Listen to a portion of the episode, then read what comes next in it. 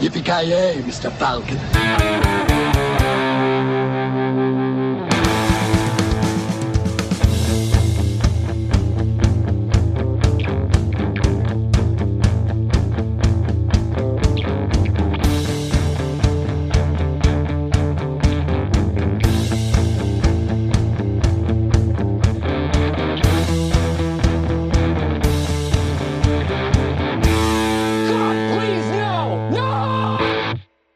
Men gott folk, hjärtligt välkomna till Filmsmakarna. Eh, vi fortsätter vårt ja, tema inom citationstecken. Vi påbörjade i Hellraiser-avsnittet sa vi att vi lite löst kanske skulle köra något typ av eh, Clive Barker-tema, så vi fortsätter på det spåret med eh, filmen Night Breed. Men innan vi eh, hoppar in på den så eh, låt mig presentera mina medpodcaster. Mr Joakim Granström har jag med mig, tror jag.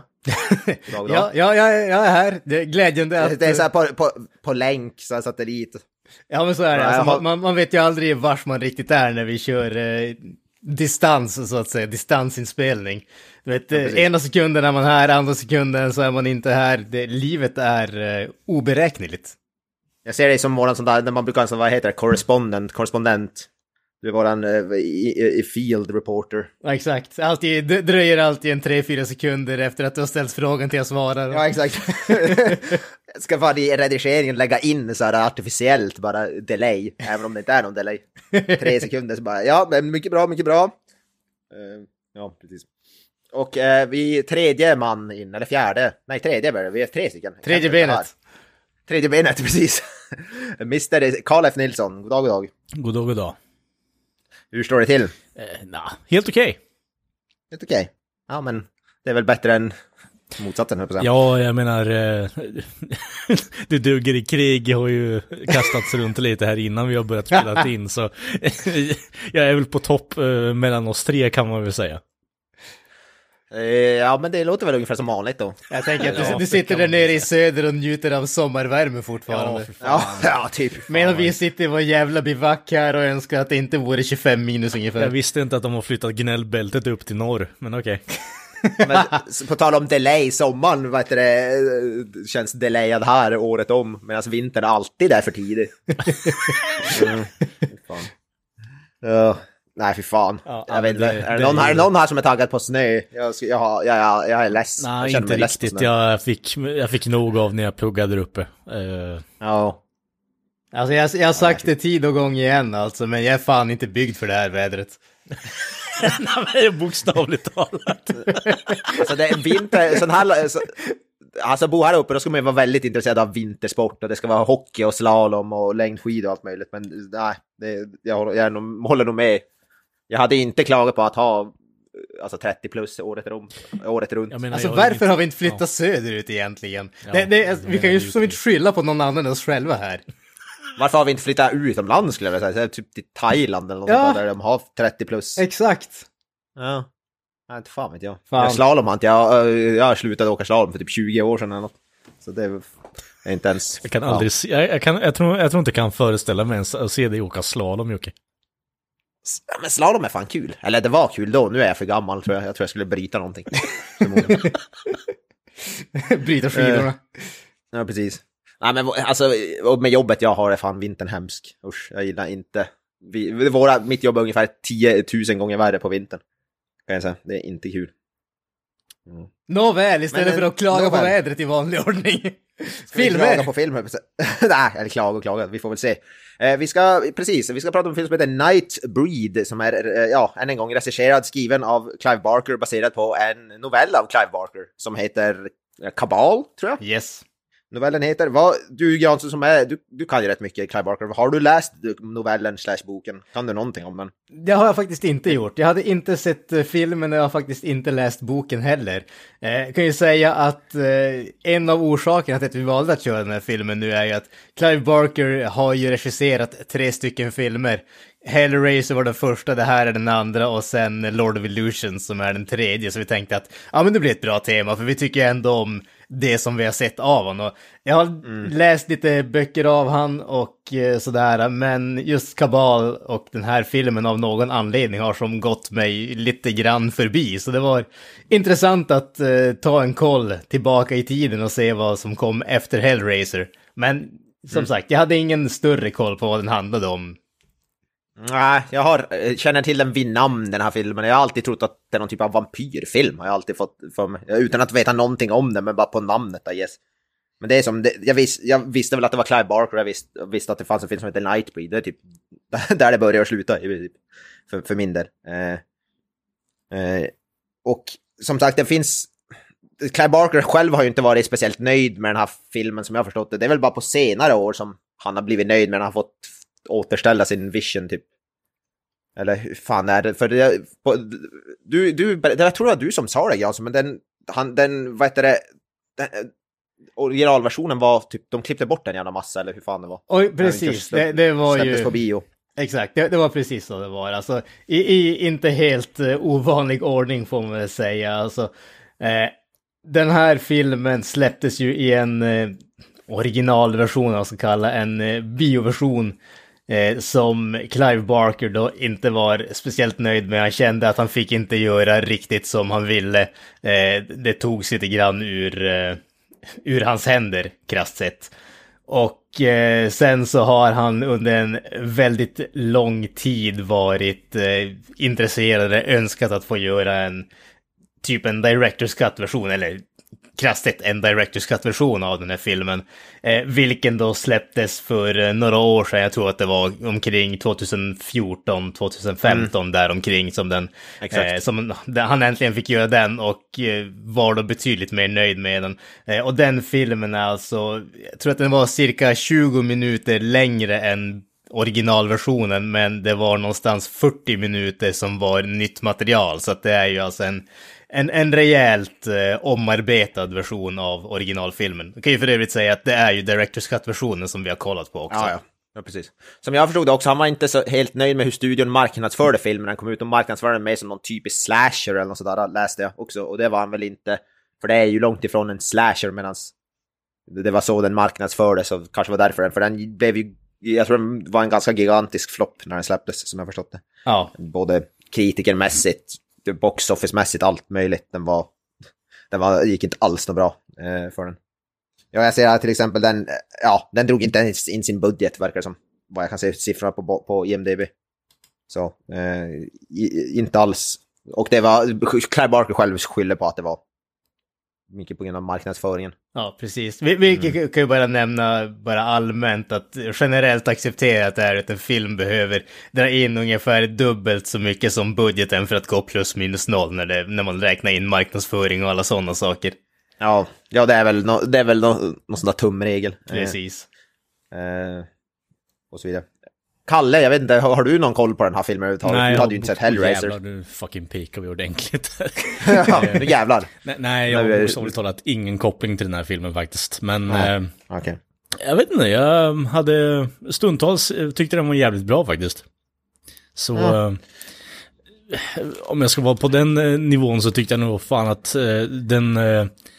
Eh, ja, lite mer genomgående handling än Hellraiser på något sätt också. Så ja, jag gillar den här bättre. Ja, ja men vi hoppar väl in i filmen. Innan vi går in på handling och sådär. Jag, skådespelarlistan är inte super, men det finns några undantag som är intressanta att ta upp. Men den är inte superintressant. Eh, men det finns några... Ja, David Cronenberg är med som skådis är ju faktiskt... Han är ju som, såklart mest känd som regissör, gjort The, The Fly bland annat. Men här är han med som skådis faktiskt, vilket jag vet inte fan om jag någonsin har sett en film med han som skådis tidigare. Var han inte med i någon av, eh, fan är det, Fredag den 13 filmerna? det känns fan bekant det? på något sätt. Ja men vad, va, alltså, det är, no, är det inte, fan, fan är det inte typ Jason X? När han är typ en doktor i början av filmen i typ två sekunder. Ja, det, jag kan, jag kan vara helt ute och cykla men jag... Uh, Ja, jo, du har fan, du har fan rätt. Dr. Jason X, Dr. Wimmer. Det kommer jag fan inte, det kommer jag inte alls, det kommer jag inte alls ihåg faktiskt. Jag, jag är fan imponerad över att jag kom ihåg det och du inte ja. gjorde det. Det är jag lite stolt över. Inte Jason, Jason X är inte en av mina favoriter. Jag gillar, jag älskar Jason X, men det är definitivt inte en av mina. Ja, okej, okay, det var bra. bra. Eh, en som jag skulle peka ut är huvudpersonen Craig Sheffer, för han jag kände igen honom så fan, jag såg på vad fan känner jag igen honom Och då är det nyss, nyligen då när jag sett alla Hellraiser-filmer, eh, så han är huvudpersonen i en av dem. Så han har en annan koppling till Clive Barker kan man säga. Han är med i nummer fem, Hellraiser 5, som heter Inferno. Eh, som är den som är regisserad av då eh, Scott Derrickson, alltså som bland annat gjort då Doctor Strange och så vidare. Han är huvudpersonen i den. En, en av de bättre Hellraiser-filmerna faktiskt. Så, så det var vad heter, eh, en överraskning att se han i den. Och eh, då såklart Doug Bradley är väl den sista som är värd att nämna. Eh, såklart. Eh, som han ser helt olik sig ut i filmen. Jag känner bara igen han på grund av rösten. var väl det som jag Mm. kunde peka ut att, att det var Doug Bradley bakom det Kolla sminket. upp eh, Cronenberg lite snabbt här nu bara för att få en kul input. Hans sista roll Ja. var 2020 så, och han spelade då proktolog. ja, det är klart han gjorde. Han som är body horror master, så det, det känns ju, det känns ju passande. Ja, precis. Han gillar ju, gillar ju sånt.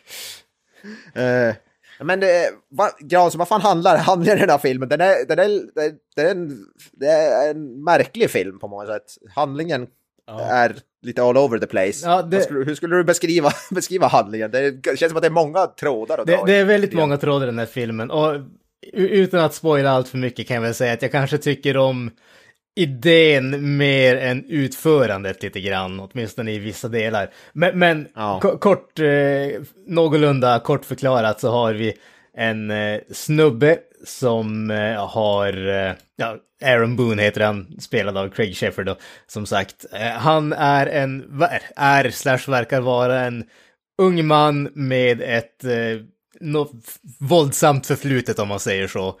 Eh, och han har drömmar om ett ställe som kallas Midian och en massa olika monster slash varelser som, eh, som bor där.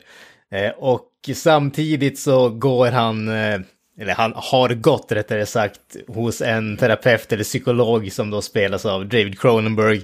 Och eh, den här psykologen börjar eh, uppfatta eller misstänka att eh, Craig då, eller eh, Aaron Boone, är eh, skyldig till ett antal mord som eh, har begåtts. Eh, och krasst sett, han försöker få, mer, få fram mer och mer om det här eh, stället Midian för att eh, få reda på mer information om vars det kommer ifrån, varför det sitter kvar i hans huvud. Det, det är väl om man säger grundhandlingen egentligen. Eh, sen så spinner den här vidare åt typ 15 olika håll. Eh, som är kanske eh, lätt ofokuserad skulle jag kanske kunna beskriva den här filmen som. Men, alltså jag, jag var faktiskt osäker på äh, många delar. Han, det som du sa, att han är, men han är ju inte en mördare, eh, Aaron Boone. Eh, det är bara, hans läkare som, eh, som vill liksom... Det, det, är ju, det, det är det som är ett av mysterierna i filmen, så att säga. Ja, fast, alltså eh, det var det. Jag var faktiskt osäker på det efter. Jag bara, vad fan, eh, okej, men han vill... För grejen är att han vill göra han till någon sl- slags patsy som det heter. Eh, Det, det fattade inte jag heller, det uppfattade inte jag i filmen heller. Att den här eh, läkaren då, nu kommer vi spoila skiten, vi har redan börjat spoila, men som sagt, det är en 30 år gammal film så folk får leva med att vi spoilar den. eh, men det är, ju då David Cronenbergs karaktär som är den här seriemördaren egentligen. Läkaren. Ja. Som man då, som har en slags potatissäck på skallen. Alla Jason i part två. Och han vill då, som, och det, det, det uppfattade inte jag när jag såg filmen, han vill ju göra den här Aaron Boone till en patsy och skylla morden på han. Det är det som är själva grejen till att han försöker. Och han är så mentalt instabil då, den här Aaron Boone, att han tror på han halvt om halvt. Precis, han- han vet ju inte riktigt vad som är verklighet och vad som inte är det. Man får ju lite intrycket av att eh, han har en konstig dröm om det här stället, pratar med sin flickvän om det och sen så bara, ja men gå till en psykolog och prata om det här. alltså från ingenstans liksom, bara, äh, men det är en dröm bara, jag vet inte vad fan det här är. Ja, Fast gre grejen är ju också att den där uh, Decker, alltså psykologen, han, han, han kontaktade honom och det låter ju som att han har undvikit, eh, att Aaron Boone har undvikit han ett bra tag. ja alltså för han, eh, han, han anser ju att han är mentalt frisk. Den här, I'm healthy, I'm doing good, säger han ju Precis. där i, en, eh, i början. Eh, så han är, väl- det är väl hans psykolog sen förut, ah, misstänker man. Ja. Ja, precis. Sen, sen För, så det har är vi lite, eh, ja, fortsätt. Jag tänkte, den här Decker-psykologen, han verkar ju också veta på något sätt att Midian är ett, eh, ett riktigt ställe. eh, av någon oklar anledning, jag vet inte riktigt varför. Det, det finns, eh, om man säger, den här, det finns ju som två stycken, vad ska man kalla det, parallella handlingar i den här delen av filmen. Dels så är det eh, allting som har att göra med eh, Boone och eh, Decker. Där eh, Decker försöker skylla morden på han samtidigt som det är han som är mördaren. Samtidigt så finns det just den här grejen med Boone att han vill ta sig till Midian och att eh, Decker också vill dit. Men kopplingen mellan de två grejerna känns lite sådär eh, eh, otydlig. Därför man, vet inte varför eh, någon av dem egentligen känner till Midian annat än att en av snubbarna drömmer om det. Ja, alltså Aaron Boone, han känner, är väl därför att han har drömt om det. Det är det enda jag fattar, att han och på något sätt har någon, känner att han har någon koppling dit. Men alltså, vet du, den där läkaren, han vill väl förstöra midjan, det är väl hans grej, att han vill döda alla de där monstren. Han känner till och vill slags... ja, vill återigen av mörda dem. outgrundlig anledning, men... Ja, ja. Ja, det verkar ju som sagt, det är inte heller som att de är elaka. För vi sa, men det midjan är ett ställe då i en, det är en kyrkogård där väl i princip, där det bor en mm, hel hop med monster och varelser som kallas Nightbreeds. Då. Eh, och det, det, namnet på den här kyrkogården är Midjan och under kyrkogården är väl något slags med ännu mer så här, helt nät av, ja, vad heter det, gångar och whatever där, folk, där det bor då. En massa jävla eh, varelser. Och man vet ju inte egentligen varför, det är väl, han kanske bara vill so chaos and destruction den här jävla läkaren. Att han är en eh, murdering bastard. Helt enkelt. Jag tror faktiskt många kopplingar till, jag tyckte, jag fick Mad God-vibbar av den här, i alla fall när de var där nere i den där katakomben. Jag vet inte om det, jag var den enda. Eh, Men jag, jag tyckte det var fucked up monster och man liksom, Ja, väldigt mycket typ Hellspawn, eh, lite Ja. Doom-aktigt. Ja. Ja exakt, det, kändes väldigt mycket Cronenberg, på tal om Cronenberg, det var mycket Cronenberg-ish monster sånt där. Det, det är en, en sak som jag tänkte väldigt mycket på. Det, det är som du säger, Mad God tänkte jag lite den här visuella biten. Eh, men sen bara rent allmänt så tyckte jag att det, det var väldigt mycket Guillermo del Toro över den här filmen. Eh, just Ja. den här grejen att eh, monstren är monströsa men de är inte, om man säger de onda. Utan det är, de, de är någonting annat. De är inte mänskliga och de, vi förstår dem inte riktigt, men de är inte onda. Och det är ju någonting som Guillermo del Toro, som går igenom typ alla hans filmer nästintill, eller på att säga. Eh, fa- eh, favorit, eh, eller praktexemplet för det är väl när de drar ut den där snubben i, eh, i alltså, solen och eh, han svarta detektiven kollar på bara liksom. Ja, precis. Eh, ja, precis. Nej, men jag vet inte, vad ska, vad, ska vi säga vad vi tycker om filmen? Det väl Granström, vad, vad skulle du säga rent så här övergripande mässigt, din generella åsikter om filmen? Eh, På det stora hela så tycker jag definitivt om den. Eh, Jag tycker att den är väldigt, den är väldigt välgjord. Eh, Jag tycker den är snygg. Jag älskar alltså de praktiska effekterna när det kommer till alla sådana här varelser och det där. Tycker jag är riktigt, riktigt coolt. Det som jag... jag, kan, jag mitt stora problem det är att den känns lite väl osammanhängande trots att den ändå är två timmar lång, vilket visst det är standard idag. Det är ju inte en extremt lång film. Ja, det är o- vi har ju sett mycket, det känns som att vi har sett många fil, kortare filmer på det så det här var, det kändes nästan jävligt långt här, även fast det egentligen inte är speciellt långt. Nej, Det precis. kändes jävligt Eh, långt. Men, men, men det jag känner just är som sagt att filmen känns lite osammanhängande och det känns som att den har lite för många trådar. Jag, på någonstans känner jag att den här filmen kanske skulle gjort sig bättre som en typ miniserie med fyra, fem delar så att alla de där trådarna fick eh, fick eh, djupdykas i om man säger så. För jag tycker alla de separata bitarna är intressanta och välgjorda. Men det känns som att man behöver mer av det för att få det riktiga, den riktiga genomgripande röda tråden genom allting. Det finns, den grundläggande handlingen finns och den är relativt eh, klar rakt igenom. Men, men det är lite för mycket hoppande till höger och vänster med saker som inte känns riktigt sammanhängande. Inte så sammanhängande som jag önskar att de skulle vara i alla fall.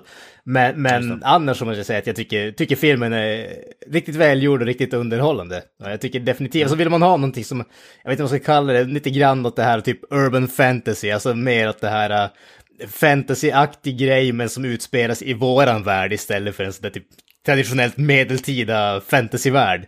Så tycker jag definitivt att man ska kolla in den här filmen. Alltså det är ju inte skräck om när man säger Clive Barker. Det är ju det är, det är ju inte inte skräck, det är mer åt, som du säger, fantasy, Guillermo, d- mörk fantasy-hållet. Mm. Eh, Med en del action också, den, med, ja. Och så li- lite slasher-moment, det är en väldigt salig blandning. Det är nästan som att det skulle, är, känns något typ som så här, vad heter det, Tales from the Crypt-aktig, som, som, som att de har tagit en massa avsnitt av någonting och tryckt ihop det i en film. som du sa, det är väldigt många olika. Typ massa Eh, det Penny Dreadful historier med Ja, typ. Ja. Ja, typ. Det känns nästan som en antologi som man har tryckt ihop till en film på något sätt. Det känns som att i en del har vi det här psykologiska dramat med vad heter terapeuten där, en har vi slasher, slash, vad heter det, murder, Mm. mystery gay och en del har vi en sån här mörk fantasy med massa fucked up monster. Ja, jag tror nog filmen det. hade vunnit mer på att uh, fokusera på lite varför han vill ta sig dit. eh, om man verkligen har gjort någonting eller om det är bara för att läkaren själv har uh, inpräntat det att han är en eh, sjuk människa liksom. Eh, Mm, precis. Men jag vet inte, jag, jag, jag tycker verkligen om den här filmen. Den, den har jävligt bra stunder i sig, men sen så är det som ni säger, jag, jag tror ju främst att på grund av att det har blivit så här lite massa interference från studion och sånt så har han fått, eh, ja, ta sina strider när han kan, men jag tror att de hade behövt filma om en hel del. Och som, som du säger Granström, jag kollade upp lite hur lång boken är. Den är 368 sidor. Den hade nog definitivt gjort sig lite mer, eh, alltså varit lite mer eh, passande om den hade varit, eh, alltså lite mer utförlig i en miniserie eller någonting. Mm, Mm. precis. Eh, nej, men jag är väl någonstans, jag håller med. Jag, jag tyckte den var bra, jag tyckte inte den var mästerlig och i klass, den är ju egentligen inte ens i närheten lika bra som Hellraiser till exempel, men det är en underhållande film och den jävligt, jag gillade framförallt monsterdesignerna tycker jag var jävligt coola, eh, de, de, nästan alla av dem. Eh, bra praktiska specialeffekter och bra skådespeleri faktiskt, jag tyckte David Cronenberg var förvånansvärt Alltså bra. jag vill se honom som skurk i mer filmer alltså. Det, Ja, ja han var fan psykopat. Han hade deadpan delivery som jag tyckte var jävligt bra faktiskt. Dick alltså, för fan. Ja. För övrigt, hans karaktär heter Dr. Philip K. Decker och är, vad heter det, döpt efter eh, Philip K. Dick, tror jag författaren heter, som har skrivit bland annat Blade Runner-boken. Eh, Do Androids Dream of Electric Sheep. Som Ja, eh, Deckard. kuriosa. Jag heter ju Detektiv. Ja, precis. Eh, eh, jo, nej men jag, jag, jag tyckte om det. Jag tyckte, eh, som sagt, jag tyckte det var lite rörig och jag fick lite väl så här klia mig i huvudet om vad fan vad som hände och sådär. Jag skulle inte ens vilja tänka mig hur den här korta versionen, 90 minuter versionen eller 1.40 eller vad den har, hur pass rörig den ska känna sig om den, när den, om den känns rörig vid, redan vid två timmar. Så då kan jag förstå varför Clive Barker ville ha på den förlängd så att Ja, säga. det är mycket lore dumps eh, är det ju eh, i filmen. Ja. Ehm, så, Ja, så jag menar, du hade ju definitivt kunnat sprinkla ut det lite, alltså lite smidigare på något sätt, men samtidigt så förstår jag ändå att studion vill ha någon form av intrig eh, rakt igenom. Det är därför den här mordgrejen kommer in tror jag. Ehm, sen är det säkert med i boken också för den delen, men jag tror att Mm. det, ah, jag vet inte, det, det finns definitivt för, förbättringspunkter, men jag gillar verkligen konceptet liksom att någonstans så hör du inte riktigt hemma, hittar någon sån här dödskult i, på en kyrkogård och sen så blir du del av den och ja, mångt och mycket efter att en eh, shitkicking shit-kicking sheriff kommer dit och ska försöka skjuta alla dina vänner eh, så blir du ledare.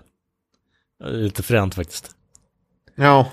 ja, han är ju någon slags, den här Boone, han blir ju någon slags, han är ju deras, deras nia och deras chosen one eller något sånt där, han blir ju det, typ, det, han blir ju en av som, vad som kallas kabal, vilket är väl någon typ av profesi-grej bland de här monstren eller någonting. Ja, han får väl det, Det som förstod jag inte namn riktigt. va? Det väl, Ja, ja det, det förstod jag inte riktigt heller vad det hela grejen var, men nej, kabal Det- det är ju någon- typ, en, eh, vad ska- fan ska man beskriva det på svenska än som?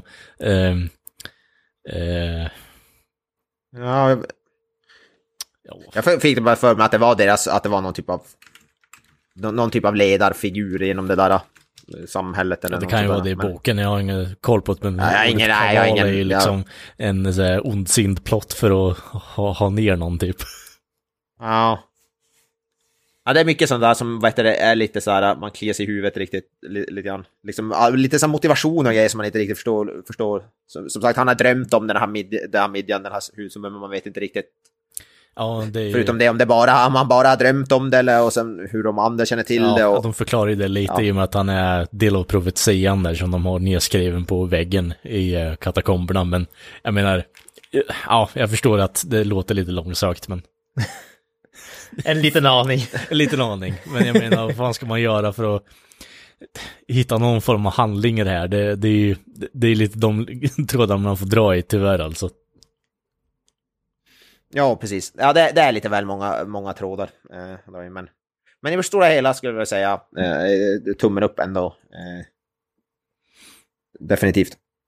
Men om vi bara hoppar, så här, våra som favoritdelar av filmen, vad, Granström, får börja med dig då eftersom du fick vara vad, vad skulle du säga är det bästa respektive kanske sämsta med filmen då? Uff. Lite mer specifikt. Alltså om man ska säga det bästa rent om man säger scenmässigt, det, för mig höjdpunkten definitivt eh, monsterdesignen och varelserna. Men, men rent eh, scener i filmen så tycker jag att, alltså i stort sett alla scener där vi har Cronenberg som den här mördaren tycker jag är riktigt, riktigt bra. Eh, sen så tycker jag att alltså designen på hans mask och det där tycker jag också är riktigt cool. Den är väldigt enkel, väldigt simpel, den är inte överarbetad eller någonting sånt. Nästan men- lite Scarecrow från Batman. Ja men precis, det, den känns lite grann som en, så här, typ, eh, en gammal docka, typ en gammal trasdocka Ja. som har eh, legat uppe på vinden i 50 år och blivit bortglömd och nu helt plötsligt lever den. Det, det är lite grann en sån känsla jag får av den. Eh, Så alla de scenerna tycker jag är eh, riktigt, riktigt bra. Eh, om det är några svagare bitar så skulle jag nästan säga, alltså jag tycker att uh, den här uh, huvudkaraktären Boone, alltså Craig Schaefer som skådisen heter, jag tycker att han är jävligt ojämn. Vissa scener tycker jag att han är riktigt bra och i vissa scener tycker jag att det känns som att han vet inte riktigt vad han ska göra så han bara liksom, han bara står och gapar för sakens skull ungefär. Eh, och jag skulle vilja säga att kanske de bästa scenerna med han, det är just när han är i, eh, i midjan. Och jag tycker de minst bra scenerna, det är de här när han ska, innan han har kommit dit, när han ska vara den här förlorade, förvirrade människan. Då, då tycker jag inte riktigt att han säljer det. det. Det känns som att han försöker det, men samtidigt vill han vara någon sorts actionhjälte och det känns inte genuint. Eh, Han, han har lite sådär Keanu Reeves-syndrom, så här, riktigt bra ibland, men ibland är det så stenansikte och han Ja. står bara och stirrar. stirrar. Jag skulle snarare vilja likna honom med You Can't Piss on Hospitality liksom. Så jävla bra vet jag inte om jag skulle säga att han är. What are you gonna do to me daddy? Ja, På nivån har på- med- så tandläkaren. Jag, jag håller med dig Granström, han är... Samtidigt som han är en leading man så drar han ner filmen ganska ordentligt. Eh, Ja, i vissa, vissa scener. För jag tycker ändå så. att hans... ja, ja, dåligt lipsynkade flickvän när hon, sjung, när hon sjunger någon jävla låt Uff. på någon... Oh, Ja, det är ju den sämsta film, scenen i filmen ja, kanske. Ja, för fan, jag tror aldrig jag har sett någon lipsynka så dåligt i en film och det är så, ah, det var den bästa tagningen ni kunde få för det där. Ah. Man Alltså, kan klippa bort den scenen man överhuvudtaget. ja men precis. Helt, Alltså, helt vill, meningslös vill, scen. vill ni höra någonting som är riktigt hemskt här? Ja. Eh, som bara får mig att eh, tänka på vad som kunde ha varit. Det är att både Rutger Hauer och Christopher Lambert var påtänkta för rollen. Nej! Ja. Ja, fan. Jag tänker Rutger alltså, Hauer, det där, det, det, hade jag velat se. alltså, båda två hade ju varit, oh, så mycket bättre. Ja. Nej, alltså jag vet inte, den här Craig Sheffer, det är ju som... Nu har jag sett den i två filmer då eftersom jag såg men det är som... Han verkar ju inte vara någon household name direkt. Så, och jag vet inte hur riktigt... Ja. Nej, jag vet, jag vet inte riktigt hur han kunde landa, för han, som sagt, han har inte den karisman och sånt som en leading man måste ha. Han, han, är, han har sina moments, men... Ja, det är ju stundtals man verkligen här- hoppas att Cronenberg hugger ner honom liksom. Det ska jag ju villigt erkänna. Här Cronenberg levererar verkligen. Jag håller med jag som de delarna med han. Jag hade velat se en spin-off slasher-film med hans villain. Det hade varit skitcoolt. Jag tycker han är, han är riktigt, riktigt bra. Ja, Riktigt creepy och som, eh, sättet han som snackar på.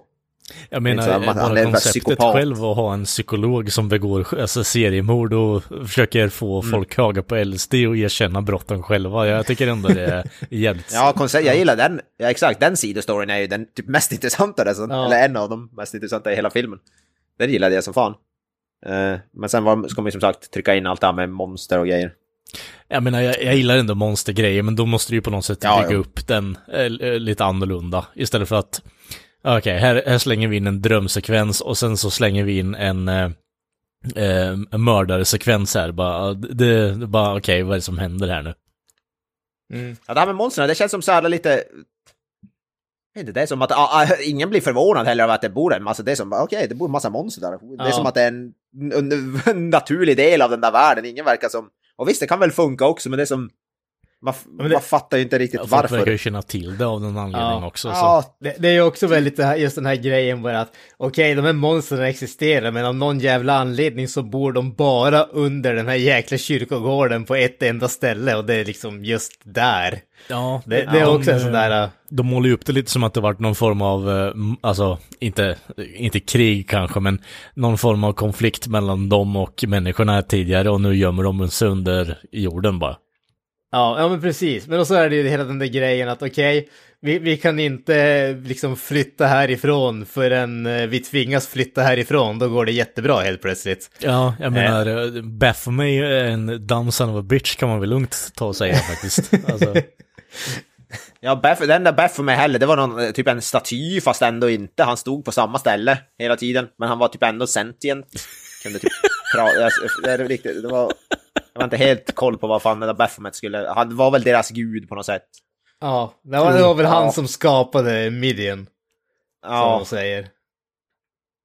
där midjan är väl tydligen också något koncept som, jag vet inte om det, om det, är, om det är från det här, men jag har väl hört det här ordet midjan förut, jag vet inte om det, det är något taget från någon, jag vet inte om det är, ja, men är, det, är det inte från... eh, är det inte från Bibeln? Jag tror att det är... Ja, jag tror, ja, Barker exakt, är ju... är sånt han, han drar ju väldigt mycket sådana här uh, allusions till olika religiösa företeelser. Det är, jag, jag är så mycket religiös ska jag väl inte svära på det, men jag är hyfsat säker på att det är från Ja, ja, men Bibeln. det står här i IMDB, in the Bible Midian was the land in which Moses lived for 40 years in self-imposed exile. Det Jag vet att Cradle of Filth har ett album som heter Midian, det var därför jag kände, visste att det var ett ord. ja, men då får du ju kopplingen till att det handlar inte om monster utan det är Jesus!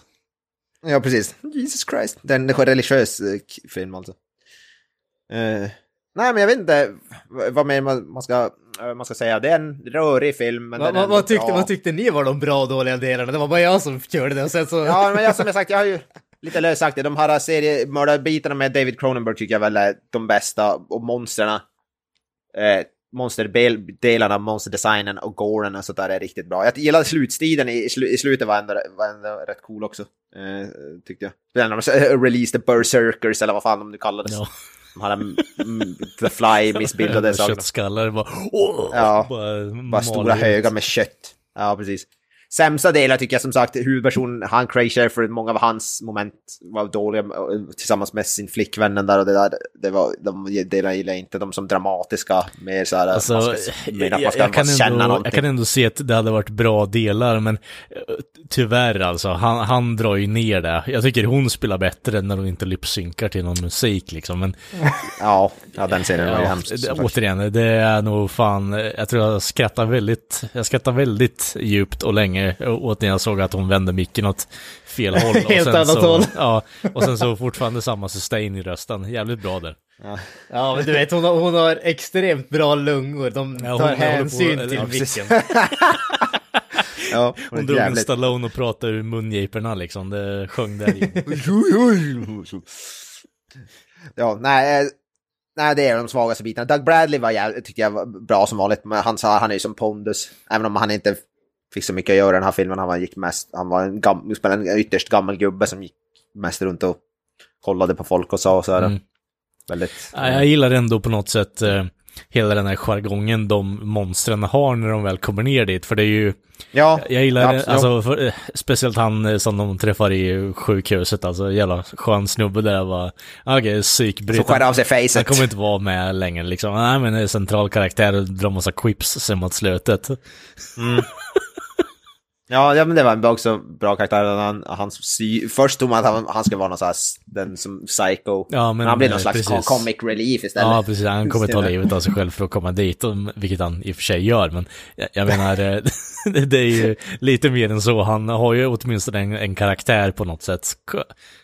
Och i mångt och mycket hade jag nog velat se honom som huvudperson snarare än den här jäveln som vi har nu.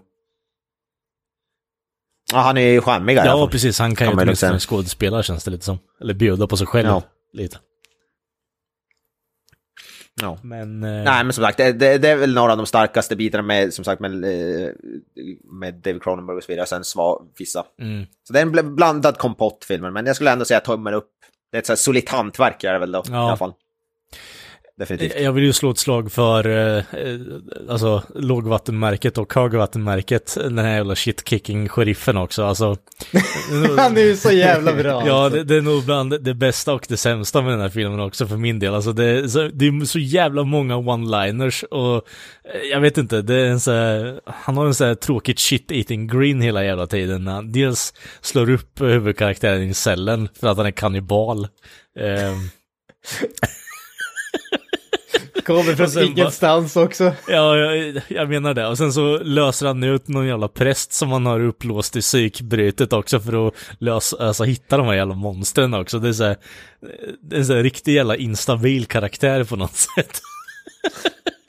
Ja, alltså- ja, man kan inte låta bli att älska dem på något sätt. Han, är ju en typ till som de här äh, poliserna som jagar Rambo i första First Ja, ja. Blood-filmen. De, de vet redan från början att han är en skitstövel, sen så är de bara ute efter att bevisa det. Det är typ den, den, den stilen på...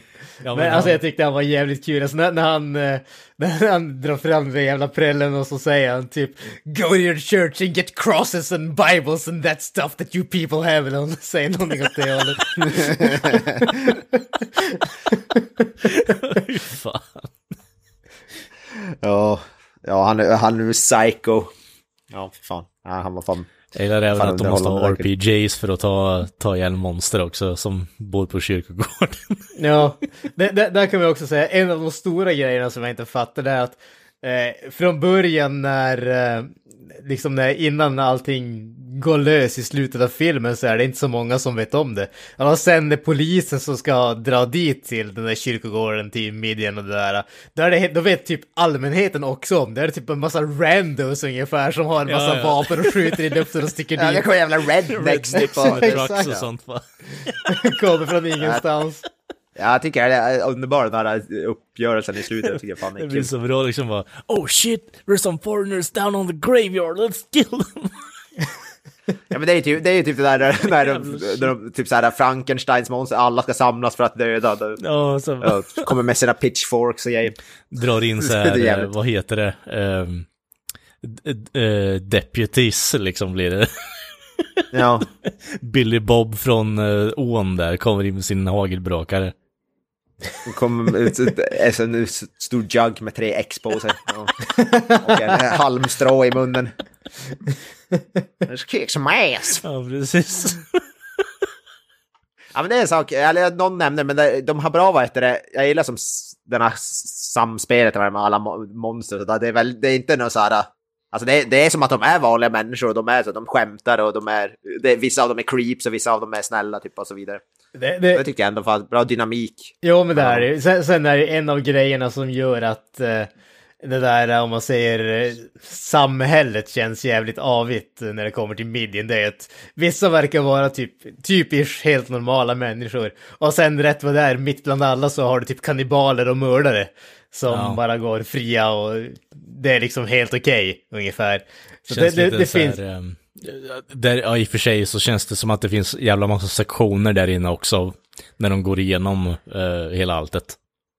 Ja, jo, så är det ju visserligen. Och så har de ju det där fängelset med de där... eh, Ja, Eh, de, de, Berserkers eller vad fan de nu kallas. Exakt, de, de som eh, släpps lösa i slutet. Men det verkar ju vara bara de typ värsta av de värsta. Så att ja. Ja, det tycker jag var re- vad jag sa, release the berserkers. Och så blir, han skjut, så blir Doug Bradley skjuten i facet när, just när han ska släppa lös dem. Exakt. Det tyckte jag också var när, han, när han- de kommer rusade mot han, mot huvudpersonen där. Så för att de måste dra upp sig i taket för att, för att han inte ska bli uppkäkad. Jag garvar ganska gott åt det. Ja. Nej, det är en un underhållande film. Det är nog, som vi sa, det är någon slags action, fantasy, skräck, komedi, jag vet inte vad. Det är en salig Ja, blandning. den behöver ju Eh, mer underhållande. fokus, så kan man ju lugnt konstatera. Ja. Men eh, Ja. there's gold in them there hills. Det är allt jag har att säga. Ja, precis. Clive Barker är fan, han är bra, jävligt bra regissör för att vara en författare, höll För att vara en författare så kan, kan han göra film också, uppenbarligen. Definitivt. Alltså, jag, jag hade definitivt gärna sett, sett mer av... Sett mer av hans filmer, att han hade, jag hade gärna sett att han regisserade mer och fick ut, om man ser den, eh, den visuella biten på film. Han är ju även en eh, konstnär, han har ju gjort en massa, vad heter det, Mm. massa tavlor och målningar och sånt där. Det finns ju eh, vad fan heter den då? Eh, Imaginer heter den ju, finns en sån här serie med artbooks med hans eh, målningar och sådana saker. Så att han har ju ett eh, han har ju ett riktigt, riktigt visuellt öga och han är definitivt visar det med sina målningar och givetvis genom filmerna här, alltså både den här filmen och Hellraiser är ju väldigt visuellt spektakulära skulle jag våga påstå. Ja. Och det är lite synd att, eh, att vi inte har fått mer av den varan tycker Ja, jag från honom. Lord of Illusions är den sista filmen han regisserade och den är ju typ bara något år efter den här, så den är väl också typ 30 år gammal. Och sådär. Ja, precis. Och han, eh, han, han, var, han hade en film som var på väg i jävligt många år som var baserad på några, några leksaker som han hade. Den här, tror jag, någon sån här Clive Bark, nå- eh, vad heter det, Tortured Souls tror jag den skulle heta. En Eh, film som var på väg jättelänge men den blev aldrig av. Typ. precis, jag vet jag, var sånt? jag kommer inte ihåg om det någonsin var en film i ärlighetens namn. Jag får det Eh, var det- att för det var ju, de, de var ju, de där Tortured Souls var ju en sån där linje från McFarlane Toys. Eh, Mm. Och det som jag kommer ihåg var att han höll på att skriva en bok till det. Eh, sen så vet jag inte vad som hände med den, för jag tror inte att det heller har blivit eh, släppt. Så att jag, jag vet inte, jag, jag, jag ska inte svära på om jag kommer ihåg att det var någon film som var inblandad där, men jag kommer ihåg att det var en bok som höll på att skriva i alla fall. Ja, men jag, jag får mig att han, det var...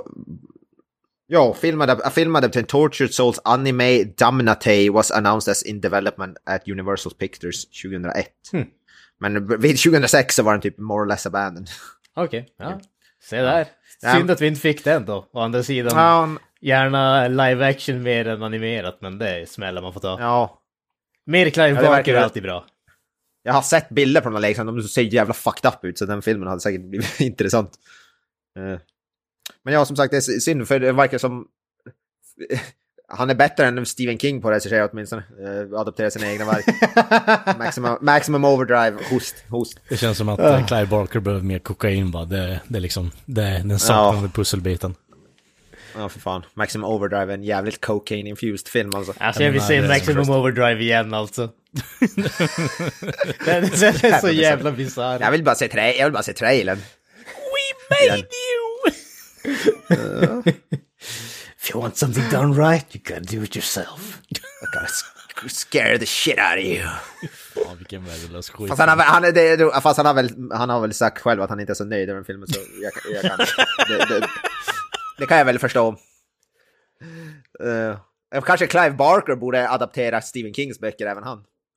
Alltså i, i ärlighetens namn så verkar det ju som att de bästa Stephen King-baserade filmerna är de som Stephen King själv tycker minst om. Ja. Jag menar, han typ hatar ju The Shining.